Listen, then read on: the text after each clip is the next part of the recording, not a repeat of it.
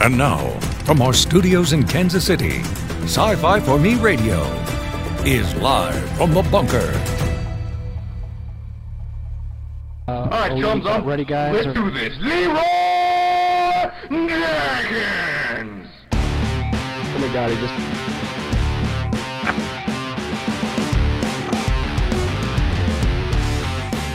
Hello, everyone, and welcome. We are live from the bunker. Jason Hunt here. I am the editor at sci fi and the executive producer of way too many shows here at Sci Fi for Me TV. It's good to have you today. If you are watching us live, we are on both YouTube and Facebook. The comments are active, the chat is open.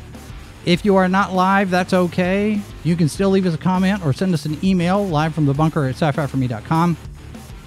And if you prefer uh, to get these kinds of shows in podcast form, we are over at all the different players iHeartRadio, Amazon Music, Spotify, Apple Podcasts, Double Twist, Stitcher, TuneIn, Pocket Casts of course, all of the social media.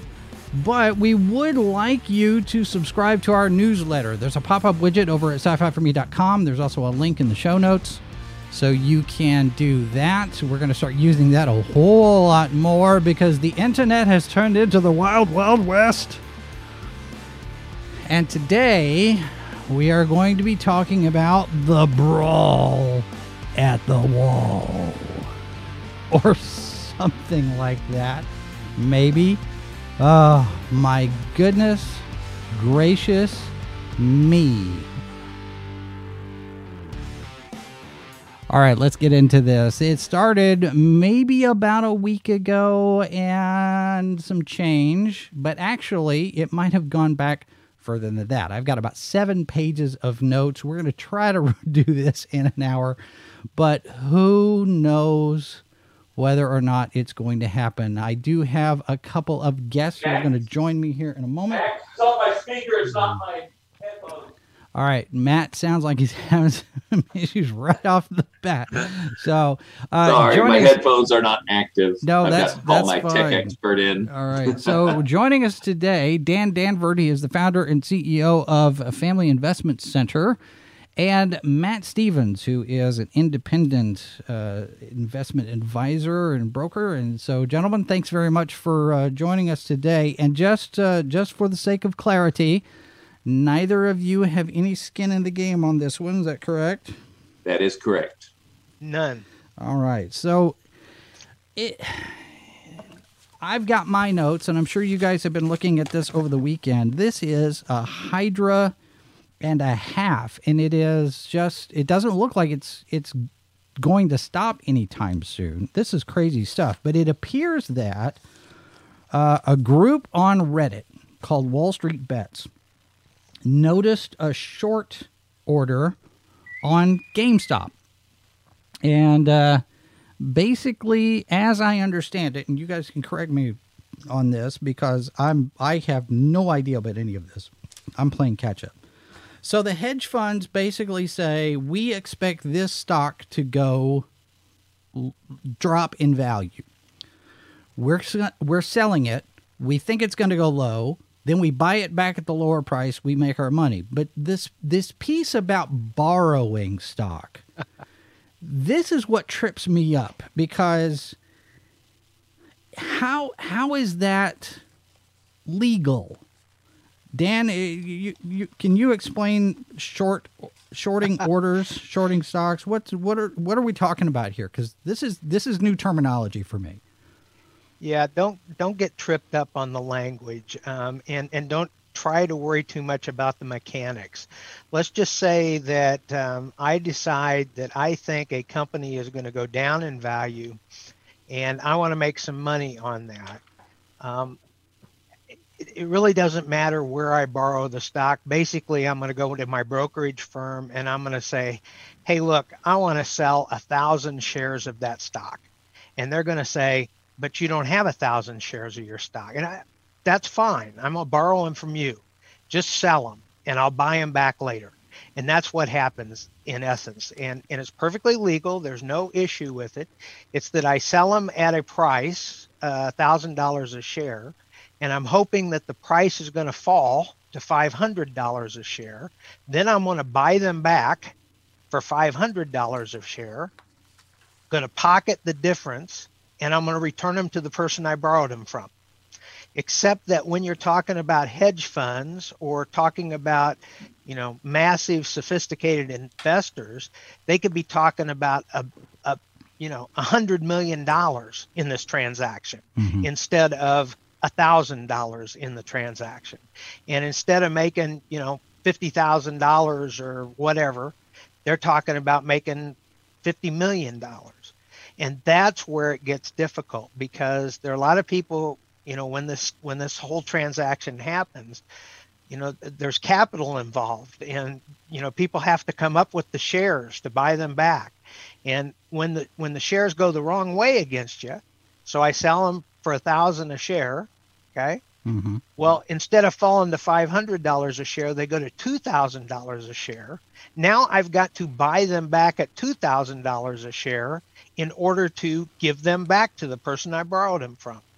And you know, they have to know or they have to, you know, somehow verify that I have the capital to make that transaction. That's why you start seeing the issues with, you know, we're going to close down the trading on this or whatever is because they're afraid somebody's going to get left out. That's what it boils down to. Somebody doesn't have the money Right. to do what they have to do to finish the transactions. Well, and I keep hearing uh, uh, people are starting to complain now. The this this whole process should be more regulated. It should be illegal. Nobody should be allowed to do this. But hedge funds have been doing this for for probably as long as there's been a stock market. And Dan, I heard uh, or, or Matt, I heard that somebody was comparing a, a, a guest on Hannity last week was saying that that short orders almost kind of serve as a checks and balance to you know people overestimating so it kind of kind of is this push and pull to keep prices actually moderated somewhere toward the middle is that is that an accurate characterization? I've I've often wondered about the legitimate business purposes for shorting stocks. I mean, it's certainly done. I don't. Well, I wouldn't classify it as amoral. I don't. Um, but it's been done for a long time now. There there used to be something called the uptick rule, which and they got rid of that in 2007. I don't know who was in charge of lobbying for that, but it was a standard in the industry, and that meant you could only sell if you put in an order to short your stock they could only execute it after it upticked. So if you wanted to sell it, say at $100, you could not execute that order until it traded at 100 and back then it was $100 and 1 cent. They and they got rid of that because somebody could just short some stock and then just barrel, just load it onto the market and drive the price down. They got rid of that in 2007. And uh, if they reinstated that, that would help a lot. But what happens here is they go in and they uh, elect to get short positions on, but initially they might do some things to run the stock up a little bit and Yeah. get people excited. Some people. then, then start unloading it. And some people may be wondering why we're talking about all this, this being a science fiction channel. What are y'all talking about investments and stocks and stuff? Our entry point into this is GameStop because uh, that that is it seems to be where all of this started. Now I want to go back. Uh, this is an article from January 26th in Forbes. This didn't start a week ago. Apparently, now this was way back uh, Scion Asset Management. Uh, back in April, at the beginning of the pandemic, they bought 5.3% of GameStop, uh, GameStop stock. We're going to have fun with that today. At, it was running between two and four dollars a share, and they put in fifteen million dollars and bought this thing. And they, according to this report, they told GameStop to use the money and start buying back their stock in order to to affect the value. Now,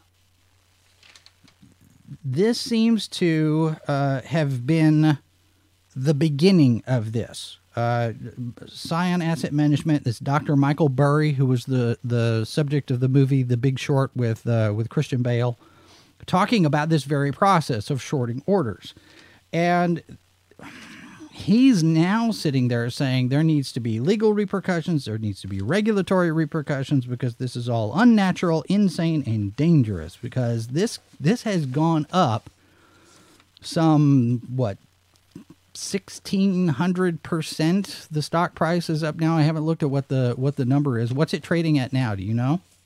Uh, somewhere around 300, I believe. I saw it over four at one point. I know it was dropped down from there because there's been a lot of volatil- uh, volatility around it, mainly because you've got this group called Wall Street Bets. It's a subreddit group who noticed that this order was there and then noticed that the hedge funds were starting to short GameStop and did so. Now, Dan, you explained about borrowing stock. And it appears from some reports that these hedge funds borrowed more stock than what actually existed to some something to or something around 140%. So we're selling now phantom shares of a company that we expect to fail so that we can buy back these phantom shares that don't exist and make money selling something we don't own that's not real that nobody knows about. I, I'm I'm trying to wrap my head around this, and it just feels like a scam at at some level. But but this Wall Street Bet subreddit group saw it and they went, "Aha! This is our chance to stick it to the big guy." and let's go go go and and you know a lot of this is fueled by the pain from the financial collapse of 2008 some people still haven't recovered from that i've started to see all sorts of social media posts from people who are saying this is for my dad. He never recovered from the collapse of 08 you know uh, this this hashtag hold the line. You see all sorts of stories about how the investment bankers and the and the the brokers and Wall Street did harm in 2007 2008 to the to just the regular Joe schmoes and now here's our chance to to get back at them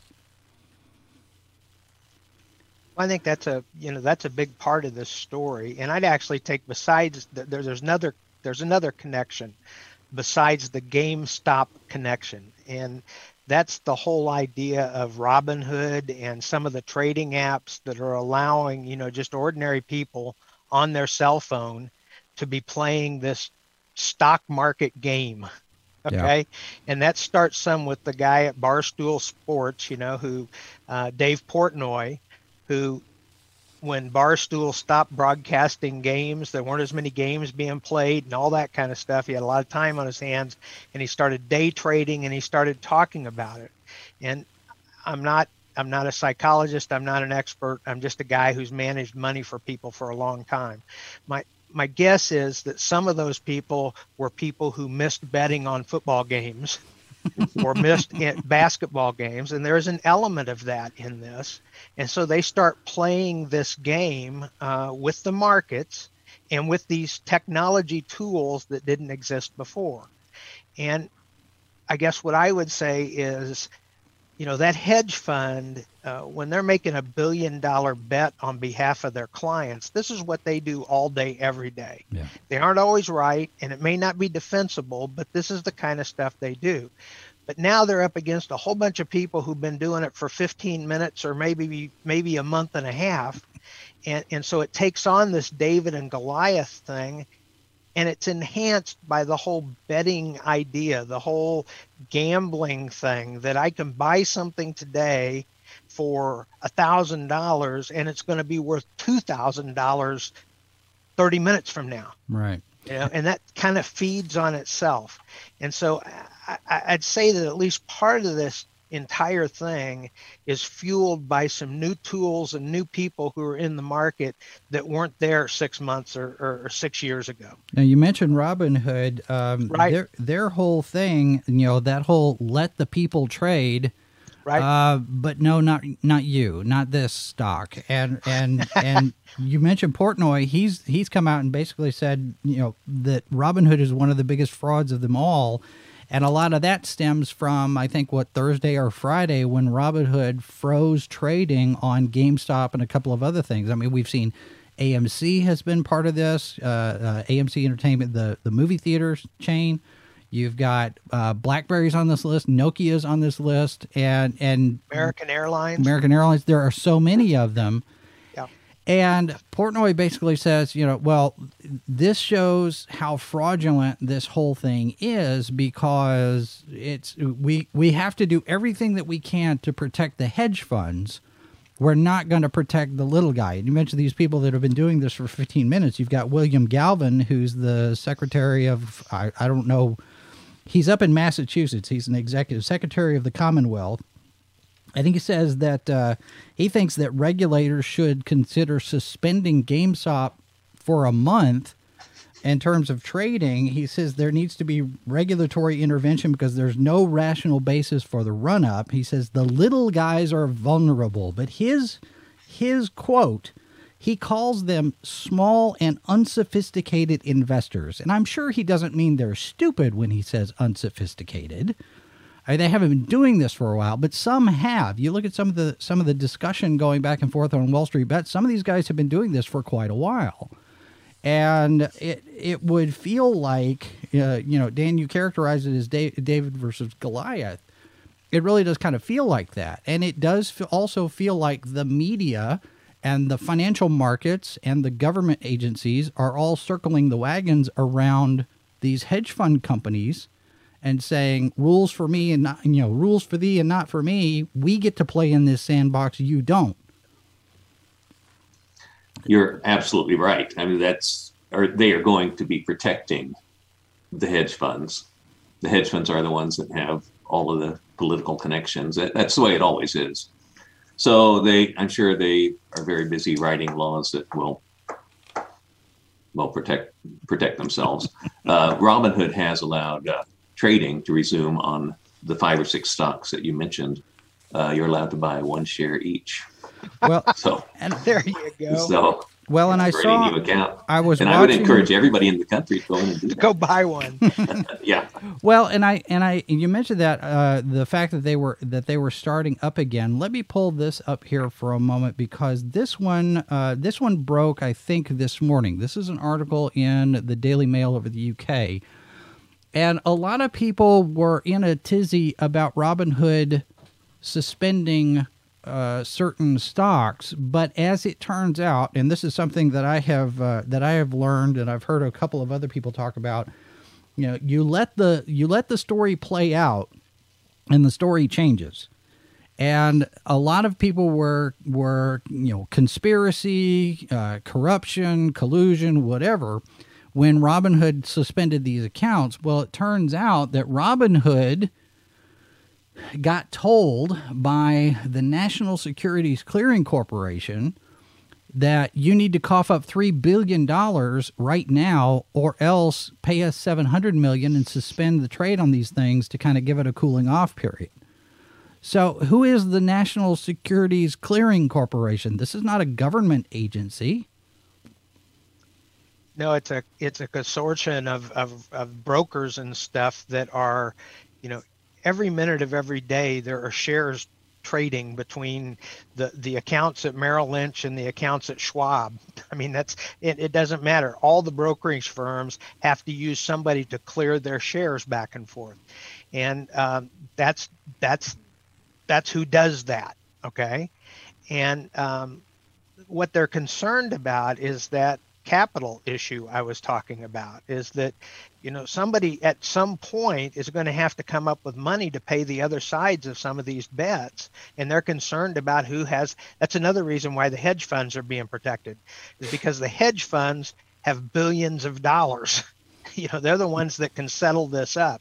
It's going to be hard for some of these individual investors who many of them may be millions upon millions of dollars but that's no match for billions of dollars I saw where Melvin, which was the you know the the the big hedge fund that shorted you know for the most or whatever, their assets have fallen from twelve and a half billion to eight billion during this period of time. Yeah, well, well and I've seen that uh, overall value of all of this stuff uh, for these hedge funds, they've dropped at least seventy billion. And you yeah. mentioned Melvin Capital and the and the infusion of cash. You have Citadel and yeah. point, point 72 capitalize yeah they're, they're, throwing almost $3 billion into melvin capital just to keep them solvent I think you know I I do think, and I, I wouldn't argue against the thing. I Wall Street um, has has always played with with an advantage. Okay, I mean they're, they're always even the securities they sell to people. You know they often take the best part of the security for themselves before they sell it to people. That's just the way Wall Street works, and that playing field ought to be more level. Yeah. But I'm not sure this is completely politics. This is partly politics, but it's also it's also capital. It's who has the deep pockets to fix this thing when it goes or to bear the loss. Yeah. I mean, nobody's going to feel too bad when Melvin Capital and their well-heeled investors come up two billion dollars short. That's sure different from Grandpa, who lost thirty-nine thousand dollars of his retirement fund playing but, this game. But how much okay? of this how much of this value is is just on paper though? I mean, if I buy if I buy you know ten shares of GameStop and it's worth a thousand dollars, and right. then all of this goes and it's and it's up and up and up and up and up, and suddenly I've got ten pieces of paper that are worth sixteen million, and then it drops and they're worth eighty bucks now how much actually have I lost and how much am I liable for? What's what's my responsibility because all of this is just this ethereal number that really doesn't doesn't become real until I try to sell my stock, right? Yeah, well, I'll, I'll let Matt take that. yeah. um, it all depends on how you feel about uh, your paper gains and paper losses. That it's it's all real at that moment. But no, if, if you're not using leverage, you can't really can't lose use any, lose any more than you invest.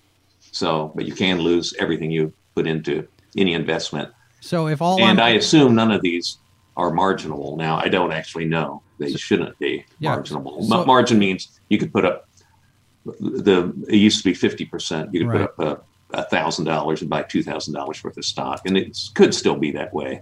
Well, would and that be that way on short on on short stocks? Uh, shorts, you do a sim. It's a similar amount. Okay. Yeah, if you go short, you have mm-hmm. to put up. It used to be also essentially the same amount of margin. Well, now they have decreased. I don't yeah. do anything leveraged anymore. So, Dan, you mentioned the political aspect of this, and there are a lot of people that are looking at this with that filter in place. And I saw it pointed out today um, the current press secretary for uh, the president, Jen, uh, Jen Psaki, her brother Jeff is on staff at Citadel.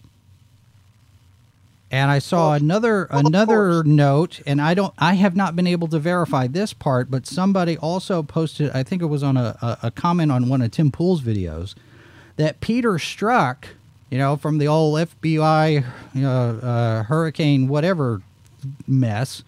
Apparently, I have not been able to verify this, but it said that that his wife is now the acting chairman of the FCC.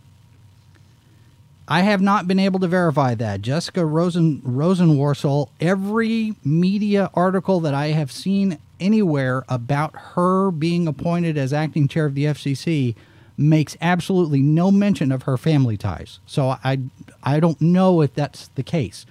But this kind of you know, this kind of incestuous relationship between uh, government and these other entities, and we see it a lot with media, you know, brothers and spouses and all that. Some of them work for the networks and some of them work for the government.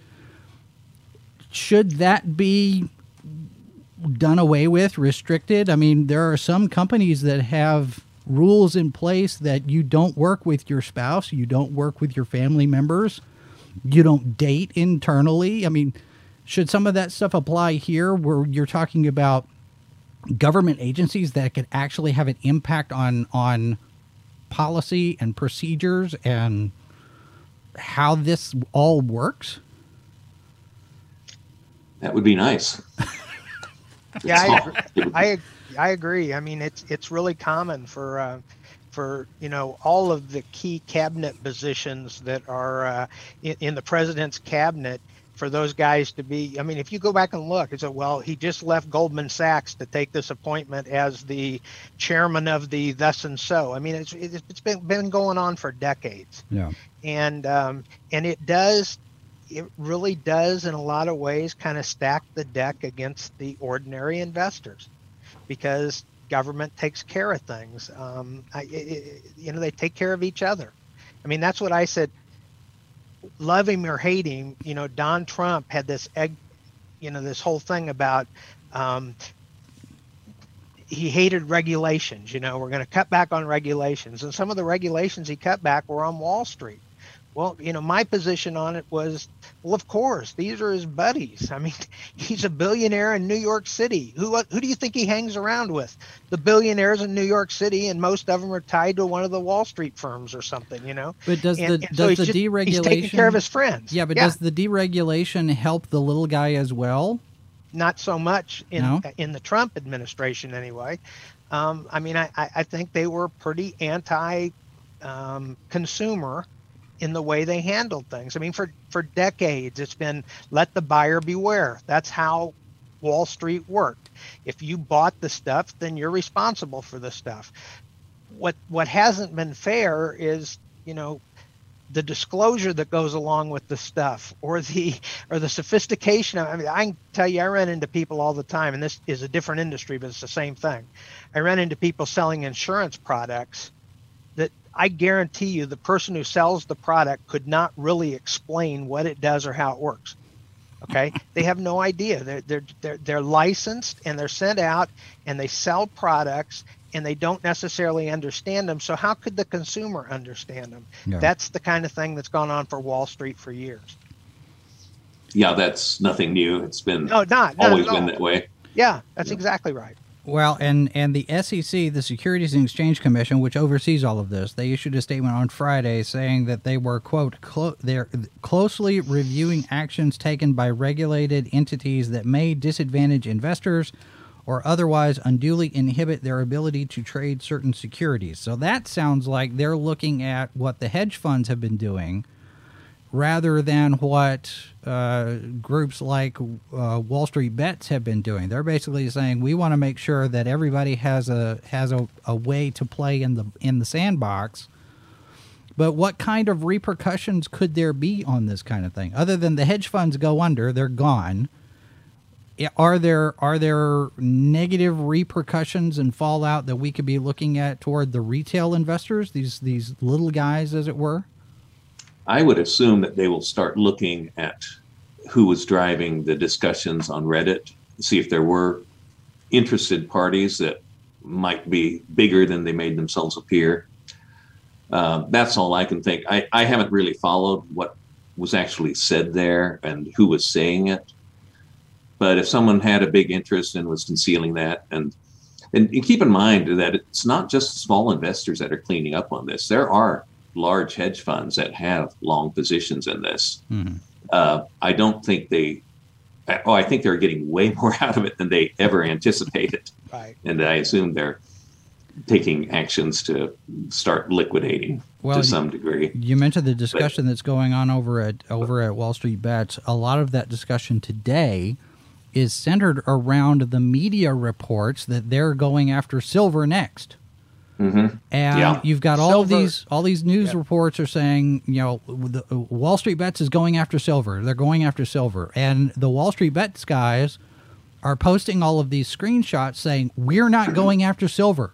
The media is lying. They're creating this false narrative to prop up silver. And guess who owns silver? Citadel. Well, it's it's again. I read this morning that silver is the most shorted commodity on the face of the planet today. There are a lot of big bets that the price of silver is going to fall. So I think you have to understand there's another interesting thing that's a dynamic in this short selling thing, and it's one of the reasons why people hate short sellers. I mean, if you talk to Wall Street, you know, the whole idea behind Wall Street is to kind of hype things and raise the prices, and yet you've got this group of short short sellers who do just the opposite. And what they'll do with GameStop or somebody else is they'll go in and they'll analyze the books and they'll say, you know, this is selling for way more than it should. The profits don't justify this. And so we're going to do this short sale so that we can buy it for less later.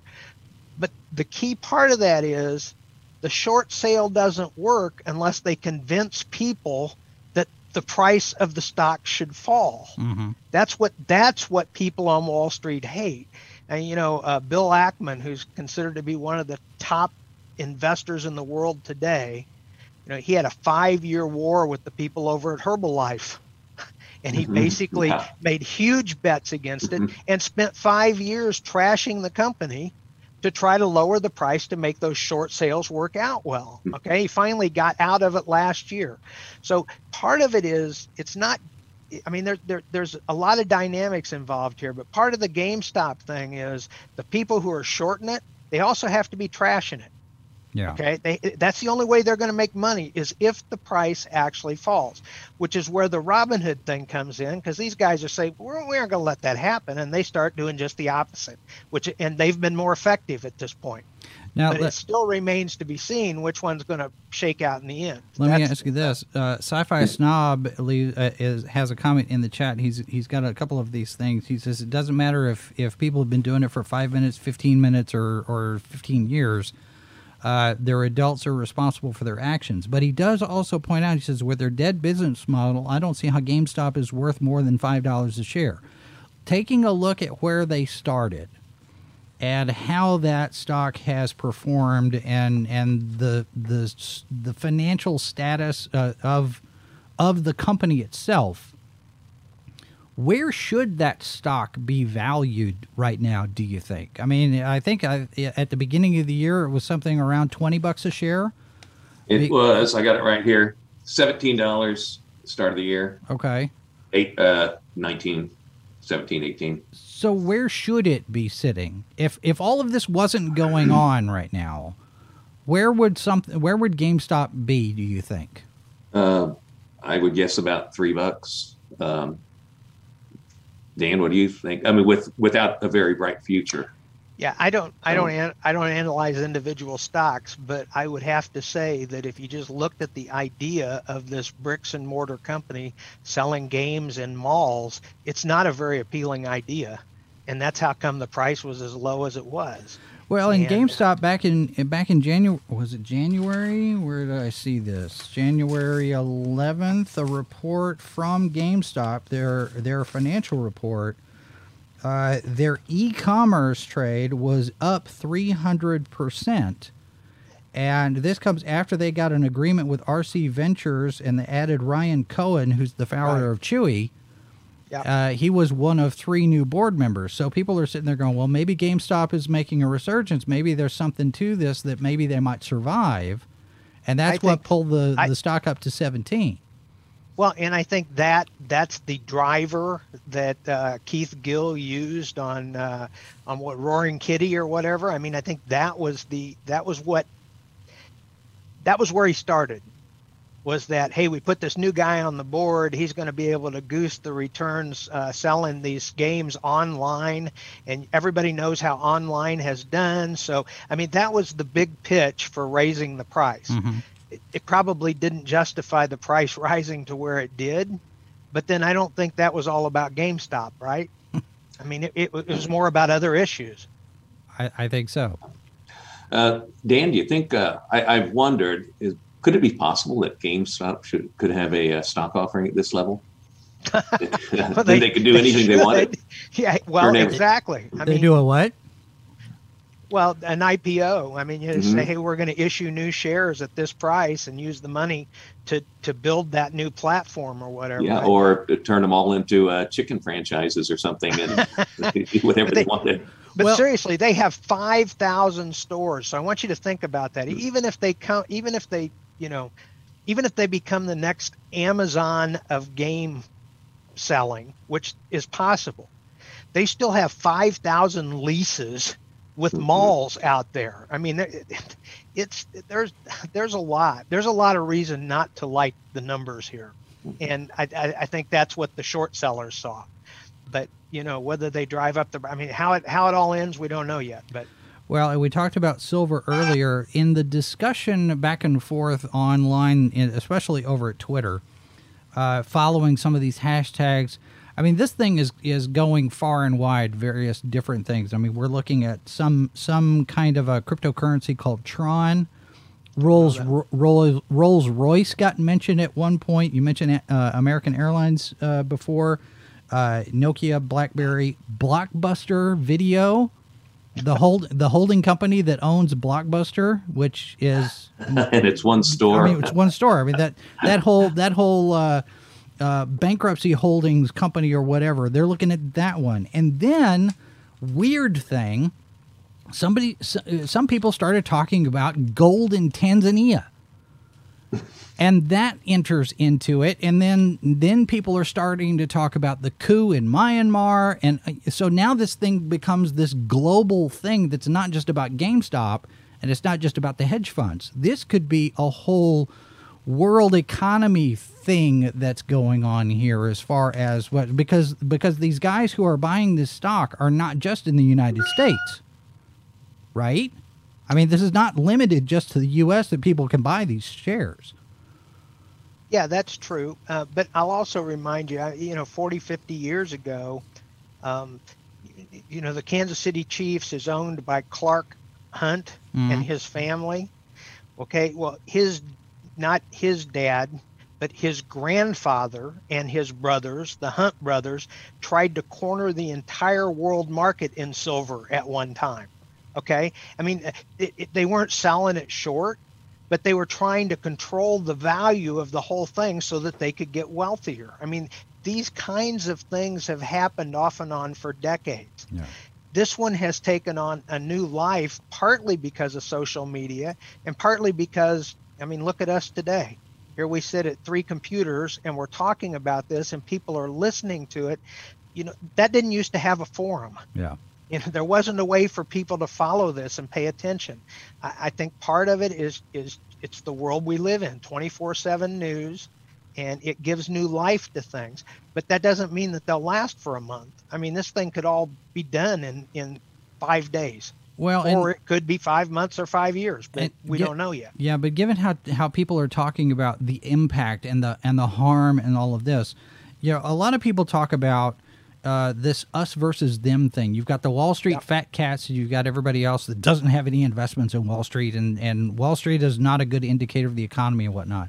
But you've got a lot of people who have got 401ks that play in the stock market. What kind of impact do you think something like this? I mean, if this thing keeps going and going and going, and not just GameStop and Nokia and BlackBerry, but now it starts getting into other stocks that have a little bit more volatility to them, a little bit more, uh, uh, if they're a little bit more solvent companies, what kind of impact could this have on 401ks and retirements and, and that sort of thing long term? Well, right now it would be very helpful because virtually no 401ks are going to carry short positions. So uh, over time, though, the chaos could spill out and be negative for the market. But right now, it would be a rather positive thing for almost everyone except the shorts. And I think in the you know in the long run, what makes the market go up or down is the is the profits of the companies involved, honestly. And that's one of the reasons why the market has stayed up, you know, through the pandemic and everything, is these companies, many of them are still doing pretty well. So the people who own the stocks, you know, they enjoy those profits or their share of the profits as they go forward. I, I'd almost say that you know, there there are a bunch of people who ski, but there aren't a bunch of people who ski jump. Okay, when you're talking about GameStop and you talk about uh, the hedge funds, I mean, you're talking about the ski jumpers here. Right. Could it influence? Yeah, maybe it could a little bit, but by and large, that's not going to change, you know, skiing for most people. And the founder of Wall Street Bets, Jamie Rogozinski, uh, he says this is the democratization of financial markets and, and giving giving regular people a chance to, to sit at the table. But you know, people are starting to ask about the regulatory aspects of it and the government stuff. I want to circle back to that here for a second because Brian Deese, who's the director of the National Economic Council now under under Biden, says the SEC is looking at all elements of this with the focus to protect individual investors and the stock market. But he says the stock market's not a good barometer for the economy.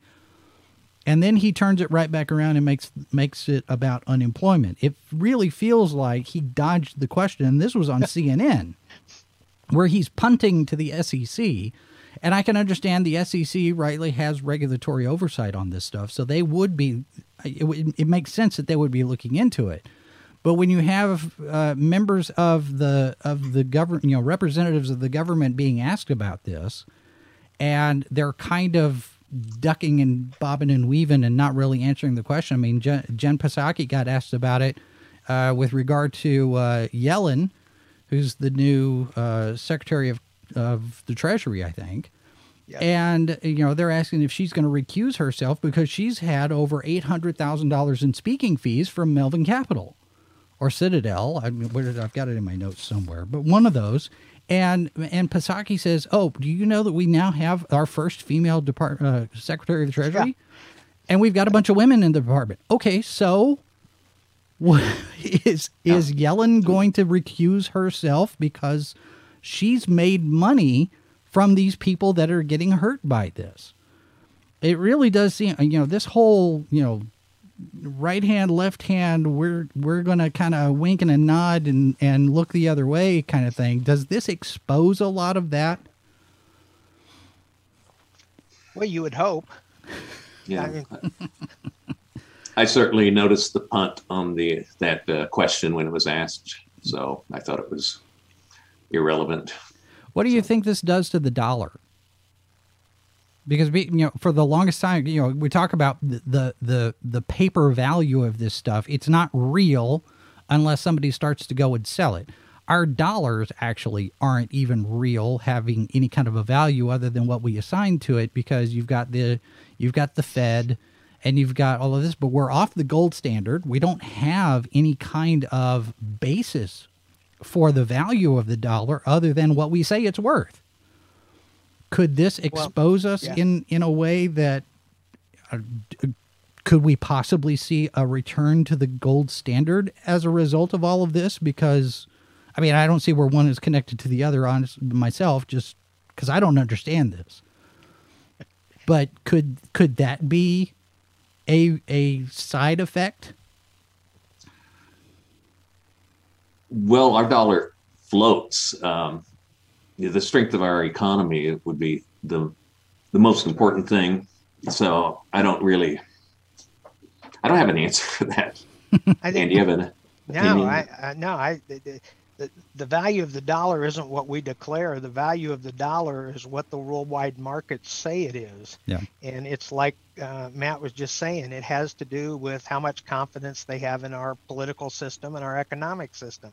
I mean, one of the strongest things I've said for years is our our political and economic system is so much stronger than any place else on the mm-hmm. world that people have to use our dollar as their currency reserve even when they hate us. Mm-hmm. And that is literally the truth. Yeah. these these these countries in the middle east that absolutely detest us still have to trade in the dollar because it's the strongest and most stable in the world. I, I, there's no i actually printing more and more dollars uh, for the pandemic and for all those things probably will have more influence on the value of the dollar than the GameStop crisis. Um, Yeah. But, but uh, you know, all those things spill over. They all are part of it. So Yeah. ultimately all dollars are uh, the value of currencies are all relative so yeah, even even though we have problems other countries have problems Yeah. and uh, dan's right we're the greatest economy on earth and probably will remain so for some time We've got a comment in the chat from Super, Super JLK. GameStop needs to shift to an online business model to stay alive. And Dan, you were talking earlier about the number of stores that st- they still have physical properties. Is that a viable option for them to sit there and go, okay, we're going completely online now. Uh, we're we're not going to have any store. We're going to close all of our stores, maybe phase them out over a over a period of time, and go strictly to an online model. Is that do you think is that an option that's on the table for them to to keep them around? Can they even can they do that without taking a huge hit financially?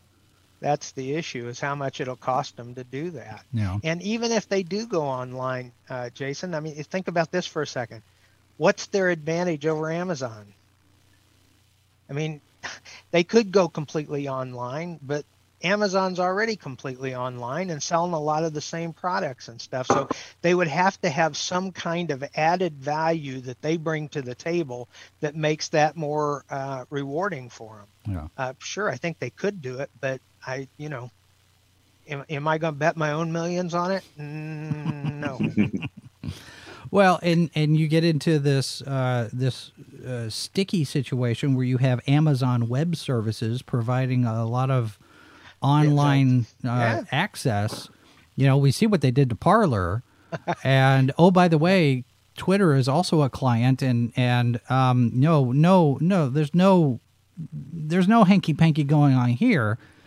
So let's say GameStop decides they go completely online. Where do they go? Do they use Amazon Web Services to to provide their platform? In which case, does Amazon give them a fair shake? I mean, now the questions of corruption are out there all the time. Nobody trusts any of this stuff. Well, one thing that GameStop would have going for it right now is they currently have an extra, I would guess, three or four million uh, shareholders. So, Way more than usual. so that they'll get a little preference. I don't know how long they'll be in the stock, but uh, some of them may be there a long time. What if they do an IPO? What if what if somebody looks at this and they go, "Okay, now's the time to jump. Let's do Oh, it." I'm sure they would love to. I'm sure it's. I don't know how quickly they could get one out the door, and then you'd have to find uh, large buyers that are going to be paying essentially a premium price for it. well, if But you- it could be done. is that I think, something? Is, maybe. is that something that's got to go through the SEC? They Oh, have yeah. to approve that. Now kind it's of thing? possible they have some sort of. Sometimes when they, I don't know when their last offering was, but sometimes they do a shelf registration, which they have. They have. A, it could be a faster process, and uh, but you still have to find a buyer, and uh, And that's that- assuming that's assuming the SEC plays ball and lets them do it. I mean, they could Yeah, they, they- could very be- well sit there and go, you know what, this would hurt our buddies over at the hedge funds. We're not going to let you. possibly. It's currently two hundred thirty-one dollars a share, so it's a uh, not a lot of people are uh, going to. Not a lot of heavily heavily people with a lot of money are going to pay that, but I mean, you never know. I mean, Yeah. if you if you have to have the shares, Well, and uh, and pay whatever it takes. the peop the people that have these, yeah, but the people that have these, they're sitting there going, hold the line, we're not going to sell. But keep in mind, probably seventy percent of the shares are in pension funds and that type thing. So eventually, they'll start liquidating. hmm So the, that is a source. I I would think I I don't really know how many are are held in the funds, but that's they've shorted about 140 percent of the float. Right. So, So- there's our shares elsewhere. Just you got to entice them out to wherever they are. Yeah. And insiders have some shares, and Let me can sell those with some let me- restrictions. let me throw this up out there as far as the kind of reactions we've been seeing to all of this. Um, this got posted. This is New York PD counterterrorism. They say the stock market has had an interesting week to say the least. We're happy to report the Wall Street charging bull is secure and continues to preside over Bowling Green for the foreseeable future. This comes after a little bit of vandalism, apparently which came in the form of some painter's tape being stuck to the bull. I mean, it is this an over is this the New York police overreacting a little bit to this? I mean, this this seems, you know, riot squad gear for painter's tape. Uh, it seems a little ridiculous at this point, you think? I I think it's um, I think media thrives on drama, and there's a lot of drama What? attached to this right now. Oh, Dan, the deuce you say. I mean, yeah, yeah. So uh, I think they're going to. I think the media and the police and whoever else they're going to ride this horse as long as they can. That's what's going to until there's a new horse in town. yeah. It's kind of viewed as a populist movement. I, I I, think a lot of the little guys. I mean, there are millions of people cheering this on. I can't help but be sort of a part of it because it's been such a scam for so many years. Just take a company and just drive the stock down to nothing and and cash in your shorts, and you're wiping out people that have, you know, that are work been working at GameStop and accumulated a few shares, and now it's you scare them out of it and. It's uh, so this is getting a lot of public support, and look at the companies that they're doing this to. They're all uh, unloved. Yeah. That's Uh, right. Nokia, uh, uh, GameStop. I mean, they're all didn't did none of them really had a bright future that I'm a I'm aware of. I'm really They're surprised. That, struggle. I'm surprised So- that I haven't seen Motorola on this list yet. No, Or well, Te- there you go. Texas Yeah, I'll tell the Reddit guys about it. Texas Instruments, maybe. Well, and it's funny too. You know, you've got the public, uh, the public rallying around this, but also the politicians are sitting there saying, you know, that that this kind of thing, and on both sides of the aisle, you know, you've got Alexandra Ocasio Cortez quote: "Got to admit, it's really something to see Wall Streeters with a long history of treating our economy like a casino." Complain about a message board of posters also treating the market as a casino. And then Ted Cruz posts, fully agree. And then she says, You can't talk. You almost had me murdered three weeks ago. So the Yeah, the bipartisan support is is mixed, I guess. I mean, you've got S- uh, Senator Sherrod Brown of Ohio, uh, who's going to be the incoming chair of the banking committee. He plans to call for a hearing. You've got Senator Elizabeth Warren saying there needs to be some more regulatory. The regulators need to wake up and do their jobs. Well, okay, if they haven't been doing their jobs, who's responsible for that?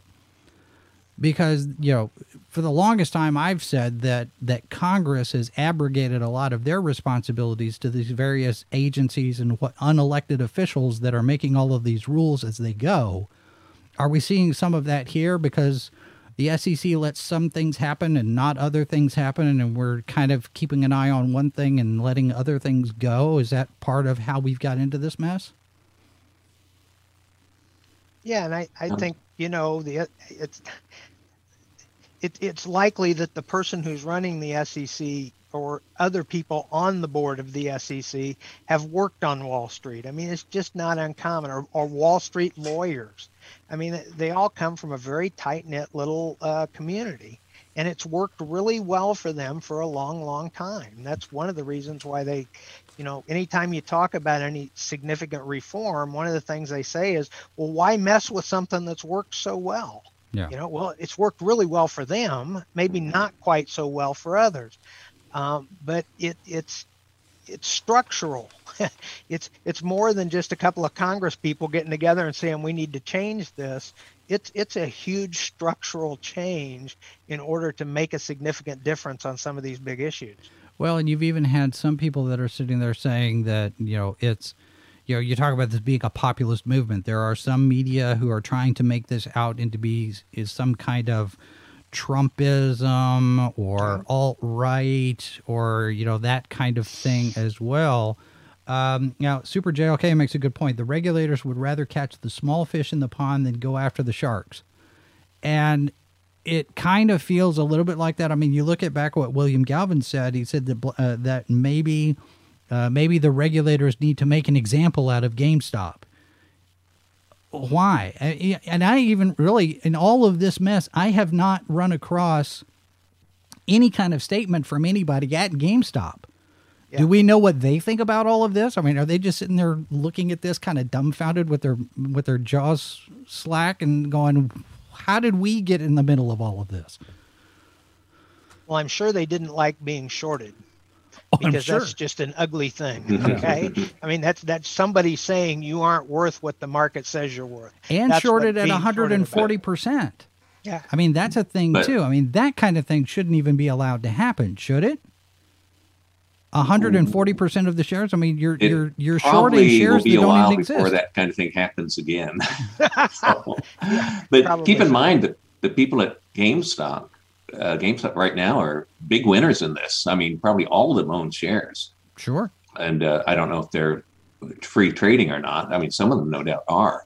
So they've done quite well, and uh, But so that- they're probably but- not. But that hurting right now. assumes that assumes they sell it before the value starts to drop Oh, precipitously. sure, though. and uh, I assume some of them probably are. Well, I I, I no hope they are. Yeah, I hope they are. yeah. Yeah. But somebody's going to be left because there's there's people buying in today Yeah. at two hundred and fifty dollars. Okay, But it's one share. unlikely. It's it's unlikely. Yeah. Okay. Well, this week then, uh, but it's unlikely that it's going to sustain at that price forever.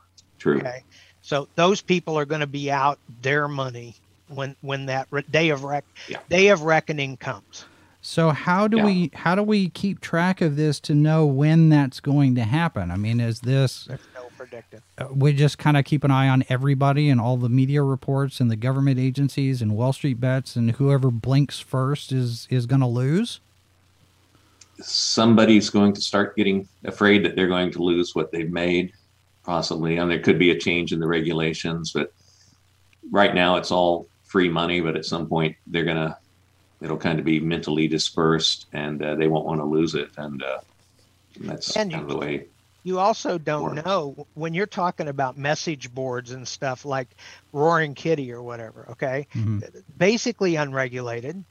This guy, I understand, was licensed. Um, they said he used to work for Mass Mutual, although Mass Mutual says he isn't anymore.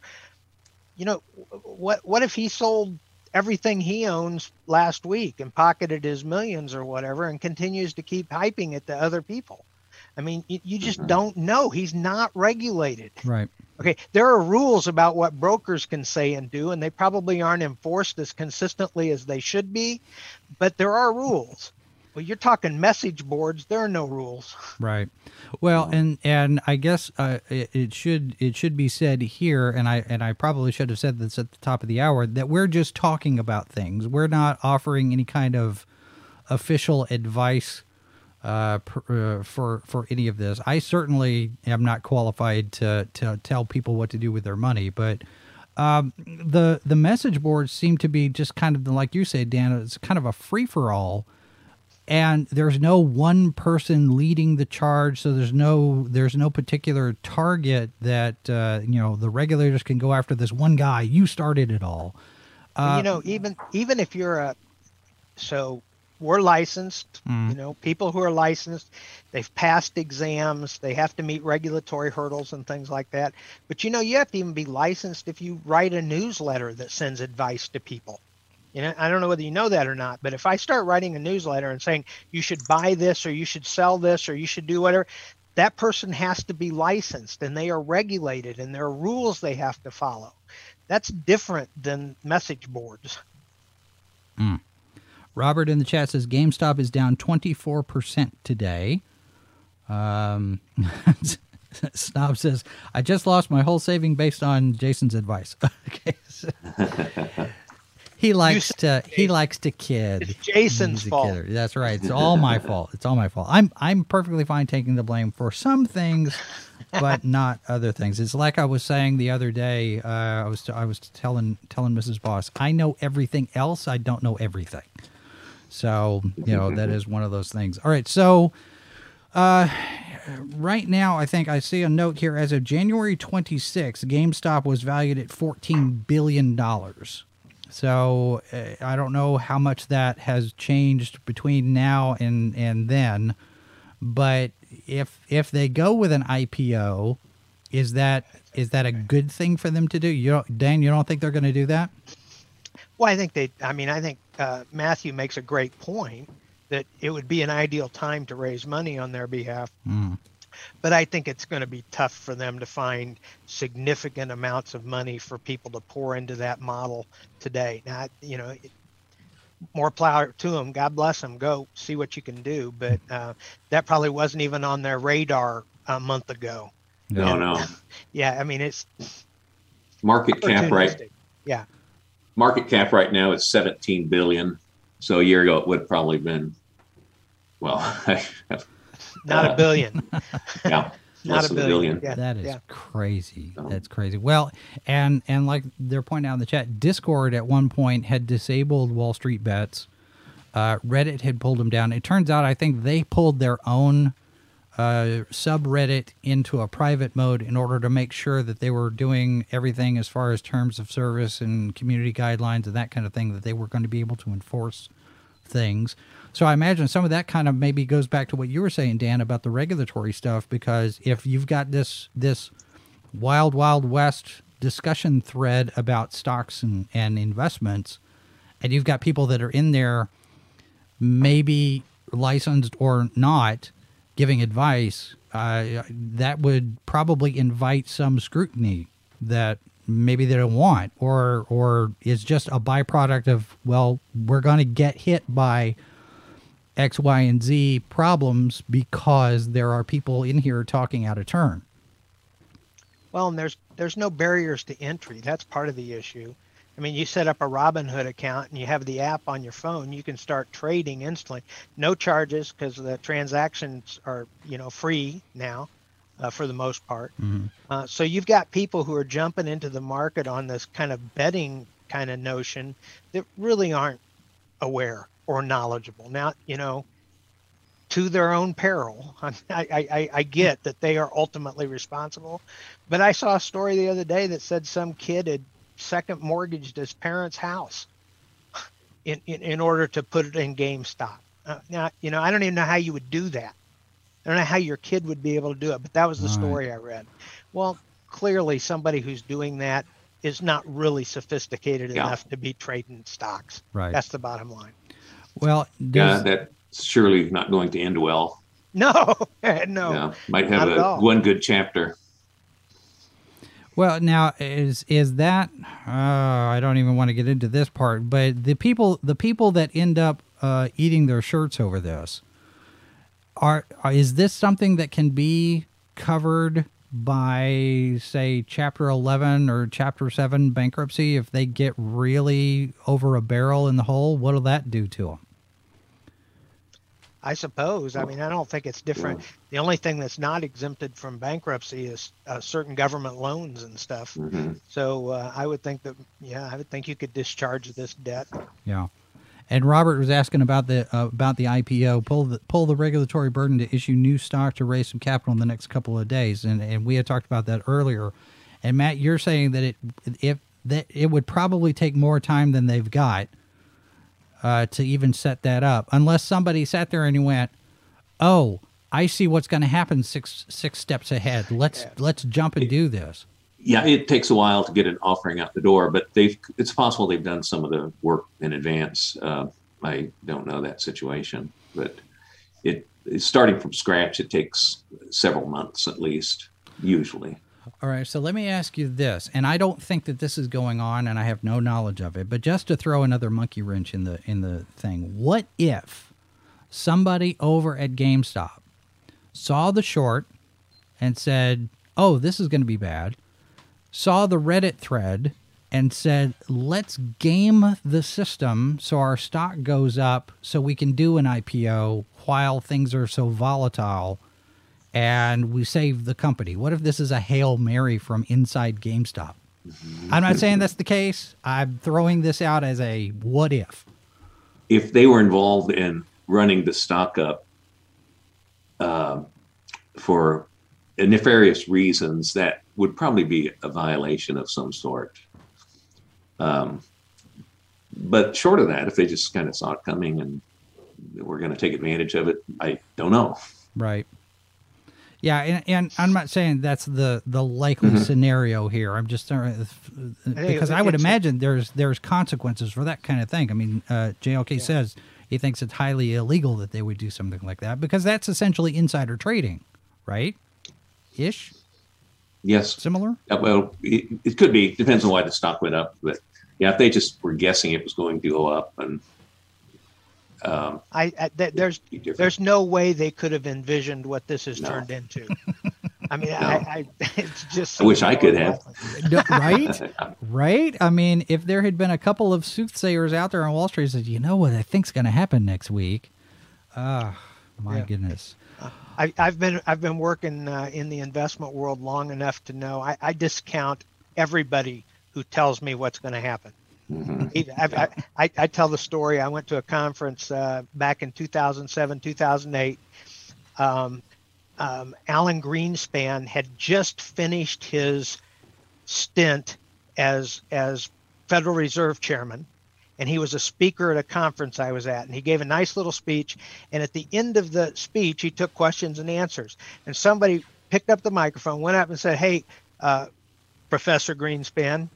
I've been hearing that there's some kind of mortgage crisis brewing here. What do you think? And I swear to you, he said, No way. Not at all. Nothing's going to happen. Everything's fine there, kind of thing. And within three months, the entire economy had nearly collapsed. Yeah. And I remember thinking, this is the guy with more information than anybody else probably in the world the, the, the chairman of the Federal Reserve Bank of the United States, and he missed that call. Mhm. So uh, anytime somebody tells me this is what's going to happen three weeks, three months, or three years from now, I, I, I'm not a buyer of what they're selling. Yeah. Does the Fed have too much uh, influence on on economy, money, finance? I mean, I see a lot of complaints about it all the time, and I don't know if that factors into what's going on here with with the stuff going on on Wall Street. But is is it time to take a take a look at the Fed and and scrutinize them a little bit more? Well, again, that would be something that would be kind of nice. I mean, it's a it's a it's, it's a group of private banks. It's uh, uh, it's owned privately. They have profits that they supposedly turn over to the Fed or to the federal government. Yeah. So it's a uh, yeah, they do have a lot of influence, and uh, Well, so- I think they've, you know, on the plus side, they're, they're probably what kept the economy going this last year with the pandemic and everything, both with lowering interest rates and with buying uh, reserve assets when they started buying Mhm. bonds and things. Uh, they, they, they kept the economy flowing and they did a good job. They aren't always as good at it as they've been this last year. Yeah. Uh, but I think any any government or quasi government institution um, should be scrutinized um, all the time. And that's not to say that they're all bad. It's just I think somebody ought to be watching them. The, the problem you run into, I think, with the Federal Reserve and the SEC and some of the other things, is the typical Congressperson doesn't understand what they do. I mean, you know, so how, how can they provide the scrutiny if they don't even understand it themselves? Right. And I think that's a big part of the issue. The really the really knowledgeable people are the ones who are running Wall Street and the regulators, probably. mhm. Well, it is a crazy time. We'll have to see how it all shakes out, and uh, and and whatever happens next happens next. I mean, uh, it's uh, who knows where it goes from here, but uh, we'll we'll have to keep an eye on that. Matt Stevens, Dan Danford, thanks very much for joining us this morning. Do you guys Okay. uh, you guys want to Thank to you. tout your wares here for a second while you've got a while you've got a forum? You want to tell people about where they can find you? I, I, I really can't, uh, but I, I don't really have retail anymore, except uh, I big fan of long-term investing, and uh, I've never met a yet to meet a short-term trader that actually made money. So I'm, I'm looking for them. If you are one, let me know. I'll check your statements. I love that. Thank you. Um, uh, my firm is called Family Investment Center. We have offices in St. Joseph and Kansas City, and we are fiduciary investors. Uh, we operate discretionary accounts for our clients, and today we manage uh, some $400 million for a variety of clients. Uh, most of them are middle or upper middle class folks. So um, it's a really good business, and you can look us up on the internet. And if you think it makes sense, then give us a call. All right. And just to reiterate that uh, nothing that was said here today should be construed as official uh, investment advice. So we'll just uh, we'll just throw that out there just to cover ourselves a little bit more.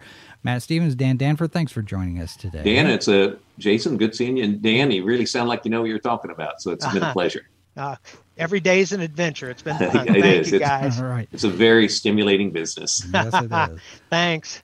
All right. And thanks to all of you in the chat for your participation in the conversation. Again, if you are seeing this uh, not live, uh, you can also leave us a comment or send us an email live from the bunker at sci fi for me.com and share your thoughts as well. And we will be back to do this all again tomorrow. Maybe not, uh, maybe not really so much an exciting conversation as as we had today, but you never know. The things could change. We've got uh, uh, some back and forth with uh, Flint Dille, who is the grandfather of the creator of the Buck Rogers newspaper strip. We're going to try to get him uh, on the on the uh, show at some point. We're talking to Toni Weisskopf at Baen Books about being on here. A real quick programming note: we will not have a show on Thursday. Uh, Mrs. Boss and I are attending a funeral at that time, so there won't be uh, there won't be a, a bunker on Thursday. And we do have a new H2O podcast tonight. Have absolutely no idea what we're going to be talking about, but Mr. Harvey and I will be here 9 p.m. Eastern, 8 Central. And then tomorrow night, we will have a brand new Salacious Crumbs with the latest news and rumor about Star Wars. So we do invite you to check those out. Uh, subscribe to the channel if you haven't already. Have your notifications turned on, and we will be back to do this all again tomorrow. And remember, there are four lights. This has been a presentation of Sci Fi for Me Radio. Copyright 2021 by Flaming Dog Media, LLC. All rights reserved. No portion of this program may be retransmitted without the express written consent of Flaming Dog Media.